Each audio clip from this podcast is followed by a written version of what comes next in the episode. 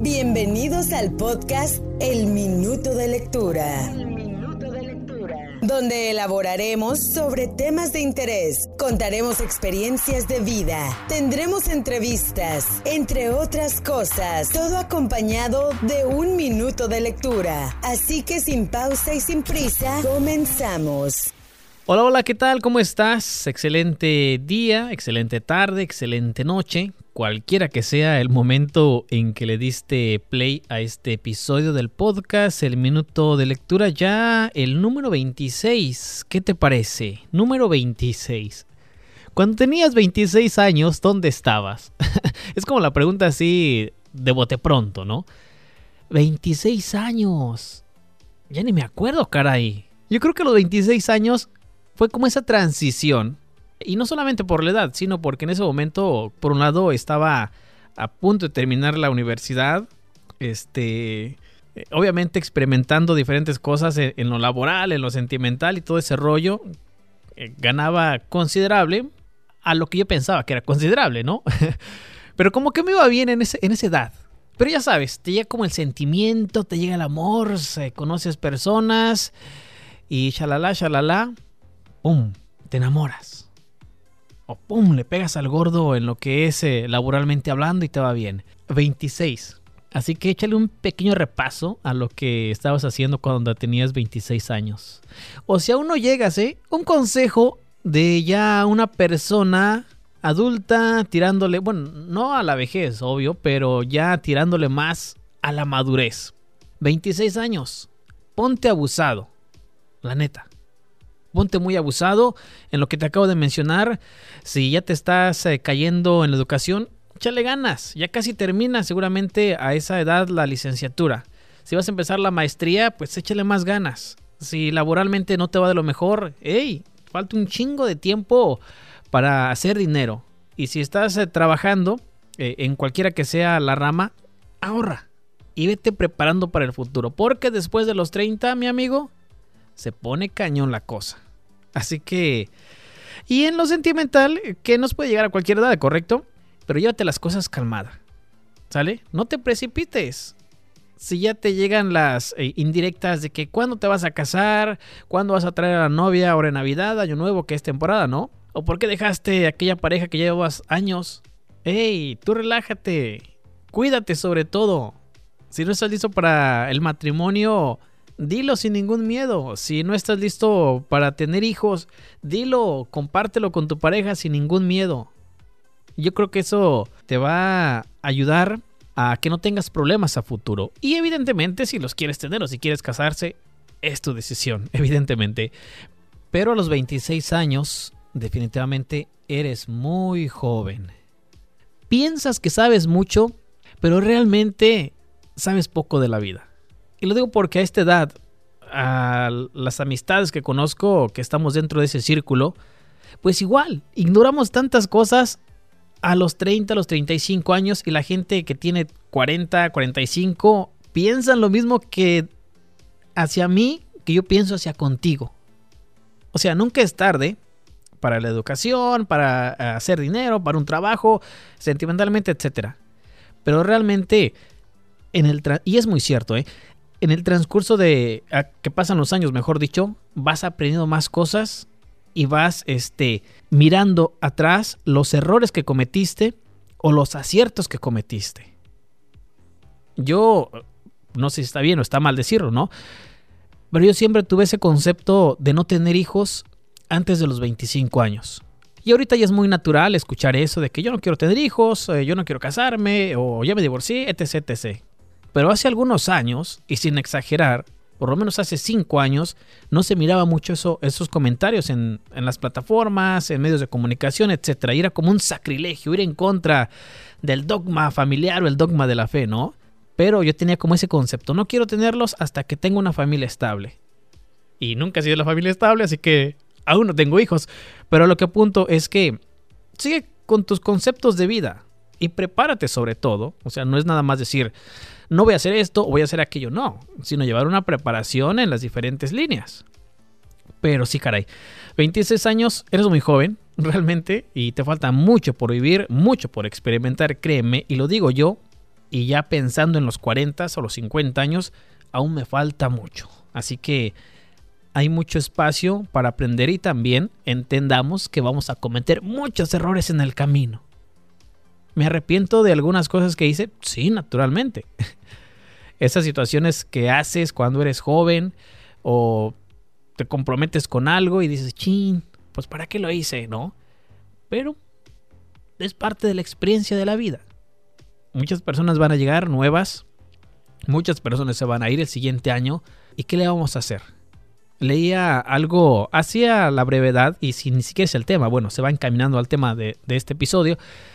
Como que me he dado cuenta de a las personas que le, les intereso, si es que me escriben en Navidad o me escriben en Año Nuevo, se toman el espacio para hacerlo, no directamente hacia mi persona, sino en términos generales. Porque si ya no lo hacen es porque obviamente no se acordaron, o sea, porque yo siempre lo hacía, ¿no? Y, y ese comentario era apuntaba a eso, mejor dicho. Cuando tú le escribes a algo, a alguien, y el siguiente año esperas un saludo recíproco y no lo recibes, pues es como, oye, no tuvo el tiempo quizás, o no le importaste, etcétera, etcétera. Pero naturalmente no nos vamos a enfrascar en, quiero recibir veinte saludos. No, porque todos cambiamos cada año. Quizás ya tenemos otras actividades, otras necesidades, tenemos parejas, la gente va, la gente llega. Como lo digo, cada año es diferente y tenemos que acostumbrarnos a eso. Y si eres joven, empieza a acostumbrarte a eso. Si el año pasado recibiste veinte felicitaciones de Navidad, como hayan sido, y este año no recibiste ninguna, es justamente a lo que quiero llegar. O sea, los tiempos cambian. Y uno tampoco ya está, chin, voy a mandarle mensajes de felicitación o de feliz Navidad a mis veinte contactos o a mis veinte familiares. Pero hey, nadie me mandó ni siquiera una felicitación de Navidad. Pero tampoco me voy a achicopalar por eso. ¿Correcto? Así que, bueno, cerrando ese pequeño paréntesis del número veintiséis, yo espero que hayas tenido una excelente Navidad, como la hayas pasado y en donde la hayas pasado. Y, y más que nada, este episodio apunta a esa parte, ¿no? De que se cierra el año, de la... No quiero sonar como un cliché de cerrar las etapas de este año e iniciar con toda la actitud del siguiente, y lo bueno que hicimos, lo malo que hicimos, y... A mi forma de ver es como, como que hay que cambiarle un poco esa perspectiva, ¿no? Siento que a veces eh, pues desperdiciamos mucho el año en muchas cosas. Y hoy justamente decía un compañero de trabajo, como qué necesidad tenemos de decir que ya se acabe el año y que inicie el siguiente. Porque al final de cuentas es un ciclo. Lo hemos vivido cada año. Como lo decía, a, a, este, a esta etapa es como... reencontrarte con la familia y el próximo, los próximos días que ya sea año nuevo es ponerte tapas y lo mismo y lo mismo y lo mismo. Pero si no le ponemos, como suelo decir, si no le ponemos compromiso, fe y acción a las cosas, pues estas no, no van a llegar o no van a aparecer así de la nada. En lo personal, creo que es momento también de darle un pequeño empujoncito a, a la vida, porque eso, en las diferentes líneas, personal, laboral, sentimental, familiar, y hay que darle un pequeño girito a estas etapas, si se le puede llamar de esa manera. Así que si tú piensas tener nuevos propósitos para el siguiente año, fenomenal, dale con todo. Vamos a cerrar esto. Hace unos días tuve un pastor, este me invitó a comer después de la programación. Y ya platicábamos, ¿no? Y lo digo con franqueza, no recuerdo qué denominación es. Eh, yo me considero católico, pero en mi trabajo he convivido con personas de diferentes ideales políticos, religiosos, etcétera. Y aprendo mucho de ellos realmente. Pero total, estábamos platicando, empezamos a conversar sobre cómo me ha ido en la vida, me hacía preguntas puntuales. Realmente me sorprendía y es eh, obviamente eh, un pastor, un... señor con una gran experiencia en la vida y en lo que en, en la denominación que, que él practica, muy culto en términos generales. Y, y llegamos al caso puntual de cómo nos ve en la vida. Y me decía esto, a veces cada año es recomendable como escribir en, en un papel las cosas buenas que te pasó y las cosas malas de igual manera. A veces va a haber más cosas malas o más cosas buenas. Y lo poníamos como en perspectiva de una relación, ¿no? Cuando terminas, pues te preguntas el por qué terminó y así, ¿no? Pero decía, pues escribe las cosas buenas y las cosas malas, ¿no? Quizás eh, hay más cosas buenas, quizás hay más cosas malas, depende de lo que haya ocurrido. Pero aquí lo importante es que te desprendas de esos pensamientos y en una especie de compromiso contigo mismo destruyas el papel. Obvio, no puedes sacar los pensamientos de forma física, pero sí trasladarlos en una hoja de papel y, y ahí anotarlos y al final del día decir, ah caray, esto fue lo que aconteció en tal situación o fue lo que aconteció en este año. Ya vamos a darle salida y al siguiente paso. Así que en este año yo creo que es saludable de igual manera como hacer una limpieza de pensamientos. Reitero, sin enfocarme en una área en específica, porque a lo mejor te puedo hablar de la parte sentimental y a ti no te interesa, a ti te importa la parte laboral o la parte familiar. Por eso cada persona debe de hacerse ese autoanálisis y tratar de encontrar el equilibrio sobre todo. Yo creo que es lo más importante. Yo te invito a que tomes un espacio ahora que estás escuchando y recuerdes cuáles son algunas cosas favorables, diferentes que hiciste en este año. Hicimos como este pequeño ejercicio eh, hace unos días antes de Navidad aquí en el trabajo y respondimos esa pregunta. ¿Qué fue algo padre que te pasó este año? O algo diferente. No tiene que ser eh, laboral o económico, algo grande, no sé, lo que para ti fue diferente. Y uno de, de nuestros compañeros decía, pues yo me hice ciudadano americano después de más de veinte años siendo residente y me apliqué a estudiar para pasar el examen, etcétera, etcétera, y, y lo hice. O sea, qué chido, ¿no? Es fenomenal. Otro compañero decía, yo regresé a México después de trece años a visitar a mi familia, pero esta vez fui con mi esposa, fui con mis hijos y la pasamos fenomenal. Eso es genial escuchar. Y otra persona decía, bueno, uno de los momentos más eh, padres o que recuerde así en estos últimos meses es como celebraron mi cumpleaños o celebramos el cumpleaños aquí en el trabajo. Algo muy padre para mí. Quizás no fue la gran fiesta o los amigos de la infancia o mi familia, pero mi familia de trabajo lo hizo muy particular para mí. Y eso también es un buen momento de este año para recordar. Y cuando llegó mi turno, evidentemente que me han pasado muchas cosas buenas, muchas cosas malas, pero me quedaba con ese momento del salto en paracaídas que lo realizaba por primera vez hace algunos meses.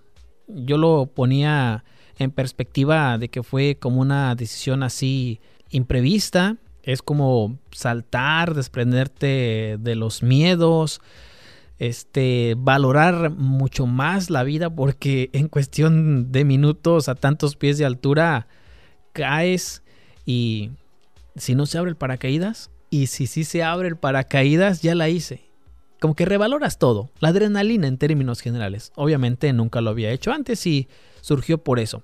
Por eso de la misma manera te hacía esa ligera pregunta de que recordaras por lo menos algún instante favorable en tu vida. Definitivamente hay varios, eso no cabe duda. Y yo creo que dentro de todo, ahora como están las cosas, tener salud es lo más importante. Y si te enfermaste de este virus, del COVID, te costó cañón recuperarte, pero estás aquí, yo creo que eso es lo más espectacular, ¿cierto? Tener salud, tener familia, es lo mejor. Es como una eh, otra oportunidad de vida. Así como están las cosas, seguramente dirás, cuídense, que no se enfermen porque está de la fregada. Y los que no nos hemos enfermado, yo creo que sin estar enfermos de ese COVID, valoramos mucho más la salud que en años anteriores. Así que, ¿qué te puedo decir? Vamos a ir cerrando este episodio, vamos a ir cerrando este veinte veintiuno, otro año con pandemia. Y pues no, yo creo que de momento pues no vale la pena, por lo menos hablar en este episodio sobre esta enfermedad. Lo que sí es cierto es eh, dar gracias de que se nos brinda la oportunidad de tratar de llegar eh, al cierre de este veinte veintiuno, y vamos a ver qué nos depara el veinte veintidós. Yo tengo muchas expectativas del próximo año. Siento que me van a pasar muchas cosas. Y no solamente en la parte material o en la parte económica.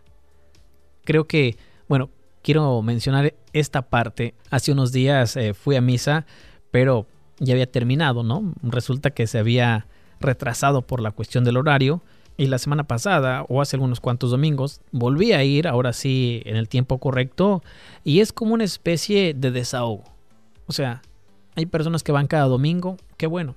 Hay personas que van una vez al mes, genial. Este, yo creo que este año fue la primera vez que fui a misa. Me siento mal, quizás. Pero a su vez, a lo que quería llegar es como esa tranquilidad que se siente. Y no solamente a pedir, sino simplemente a dar gracias. Simplemente a veces te despiertas este, cansado de muchas cosas. La parte económica, la parte moral, la parte social, sentimental, familiar, etcétera. Y tienes esas ganas de estar a solas, de estar en el templo, de hacer una oración que quizás ni siquiera sabemos cómo hacer una oración. Pero realmente me hizo bien. Y así como en esos últimos meses es como ese caracoleo de pensamientos que he tenido se va acercando como el cierre de un ciclo o el cierre de un año. Y me gusta. Por eso, a pesar de que no logré algunas expectativas o algunos objetivos este año, nunca me había sentido tan ansioso por el inicio del próximo año. No sé cómo me va a ir definitivamente, pero sí siento que va a ser un gran viaje. Y mira, desde ahorita lo estoy aprovechando, disfrutando, y es la primera vez que, que lo comparto así. Y es que a veces se nos complica mucho expresar, sobre todo cuando combinamos, ¿no?, muchas partes. Sobre todo la parte, la parte espiritual. Hubo un año donde quería aprender tanto lo espiritual. Compraba libros, miraba videos, etcétera. Y sí, se me pegaron muchas cosas. Pero como que lo forzaba. Y ahora como que inconscientemente me está llegando esa tranquilidad que por algunos años quería. Y obviamente no sé la gran cosa, pero me gusta esa parte. Así que, como vaya a cerrar el año, ya. Hay que darle el empujoncito a la puerta y adiós. Y vamos a iniciar el siguiente. Y sin ser o sonar repetitivo, no necesitamos que vaya finalizando un año o inicie otro para empezar a cambiar. Es bueno, evidentemente que es bueno, pero siempre es un buen momento para iniciar a hacer esos cambios. Así que lo que vaya a ser el próximo año, échale ganas, que se te cumpla. Ponle un esfuercito adicional y créeme, muchas cosas buenas van a llegar. En fin, mis humanos del buen vivir, a seguir buscando la felicidad. Como diría un gurú, la felicidad no es solo un estado mental, sino también se basa en la calidad de vida que tenemos aquí. O sea, ¿cómo podemos planear metas a futuro si no somos felices? O sea, ¿cuál es la meta de la vida? O la recta final, la muerte. ¿Quién quiere pensar en la muerte cuando te falta mucho camino por recorrer? Hay que empezar a ser felices. Y evidentemente que en el camino no va a ser así, en un pedestal, en un césped fenomenal. Vamos a encontrar, no sé, coloquialmente hablando, baches, piedras, asfalto, subidas, bajadas, etcétera. Lo que sí es una realidad que pues hay que empezar o a entender a que debemos caminar en la vida con cierta alegría. Si no sabemos ser felices ahora mismo, ¿por qué pensar que podemos hacerlo dentro de diez, veinte años? Yo creo que hemos malinterpretado esa parte. Definitivamente la felicidad es un concepto muy ambiguo. E irónicamente pudiéramos pensar que depende de muchos factores. Si tenemos dinero somos felices. Si tenemos trabajo somos felices. Si tenemos familia somos felices. Si no tenemos nada de lo mencionado podemos ser felices quizás. No lo sé. Pero lo que es una realidad de que hay que empezar a disfrutar la vida. Son otros tiempos, como diría un compañero. Los tiempos cambian, hay que sacrificar algunos años para las nuevas generaciones. Qué cosas, pero qué cosas. Bueno, les voy a leer el minuto de lectura. Esto es un texto que encontré en las redes sociales. ¿Sale? Dice: lo que me queda de vida. Esto es el minuto de lectura. Pertenezco a la generación que tenía un solo mandato. Debíamos ser, y así lo intentamos, las mejores hijas, las mejores esposas, las mejores madres, las mejores profesionales, etcétera.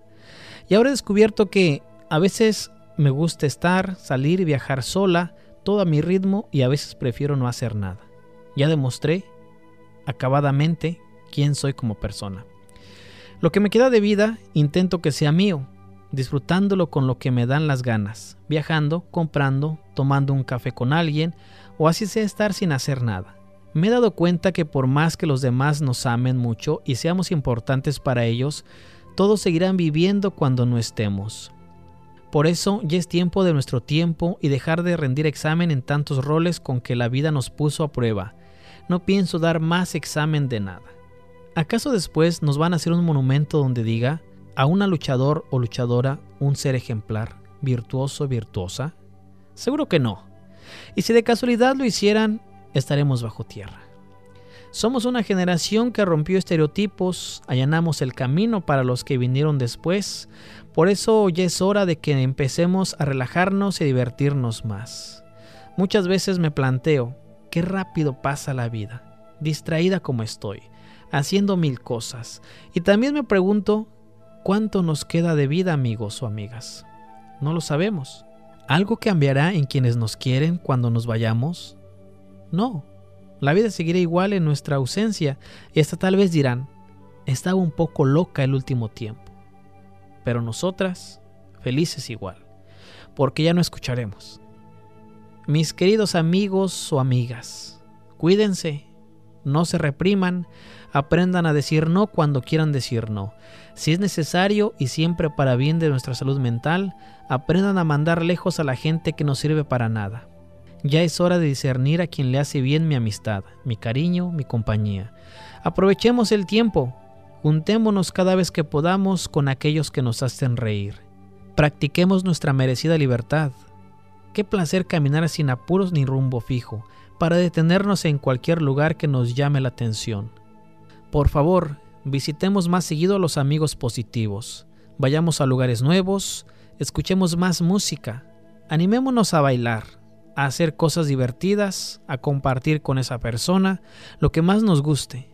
Todo sirve y es válido para ser felices y sentirnos bien. Lo que nos queda de vida, disfrutémoslo, es nuestro.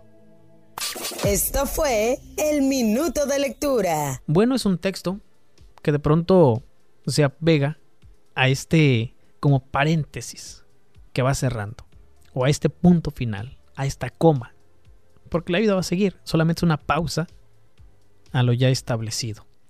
En fin, qué cosas, pero qué cosas. Bueno, vayamos cerrando este episodio.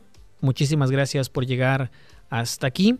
Reitero, si tienes algo que agregar, envíame un mensaje a mi Instagram, a mis redes sociales. Cualquier duda, comentario, aporte. Si te gustaría participar en el podcast, por supuesto que eres bienvenido, bienvenida. En Facebook me encuentras como Octavio Duarte Radio, dale un me gusta a la página. En Instagram, Octavio Duarte, para que me sigas y te sigo. Así dice la canción, ¿no? Algo así dice la canción. Sale, vamos poniéndole punto final. Muchísimas gracias por llegar hasta aquí y darle play a este episodio.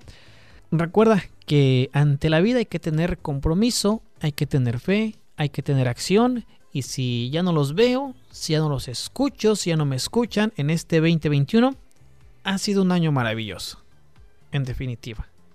Con cosas buenas y cosas malas, como el veinte veinte, como el veinte diecinueve, como el veinte dieciocho, como el veinte diecisiete, y no sé cómo vaya a ser el veinte veintidós. Genera mucha expectativa, ¿eh? A mí me genera mucha expectativa. Y espero que para ti también. Y cuando lleguemos a esta instancia del veinte veintidós en un diciembre, pues como que ya no tengamos esos mismos pensamientos. No sé si solamente sea yo o así pasa la mayoría, que ya vamos entrando en otra etapa de la vida donde quieres hacer cambios. No lo sé. A ver si en diciembre no repito lo mismo, y espero no hacerlo en diciembre del próximo año. Bueno, cuídense, hasta la próxima, muchísimas gracias y nos escuchamos en el siguiente episodio, ¿sale? Hasta la próxima. Esto fue otro episodio del Minuto de Lectura. Nos escuchamos en la próxima edición.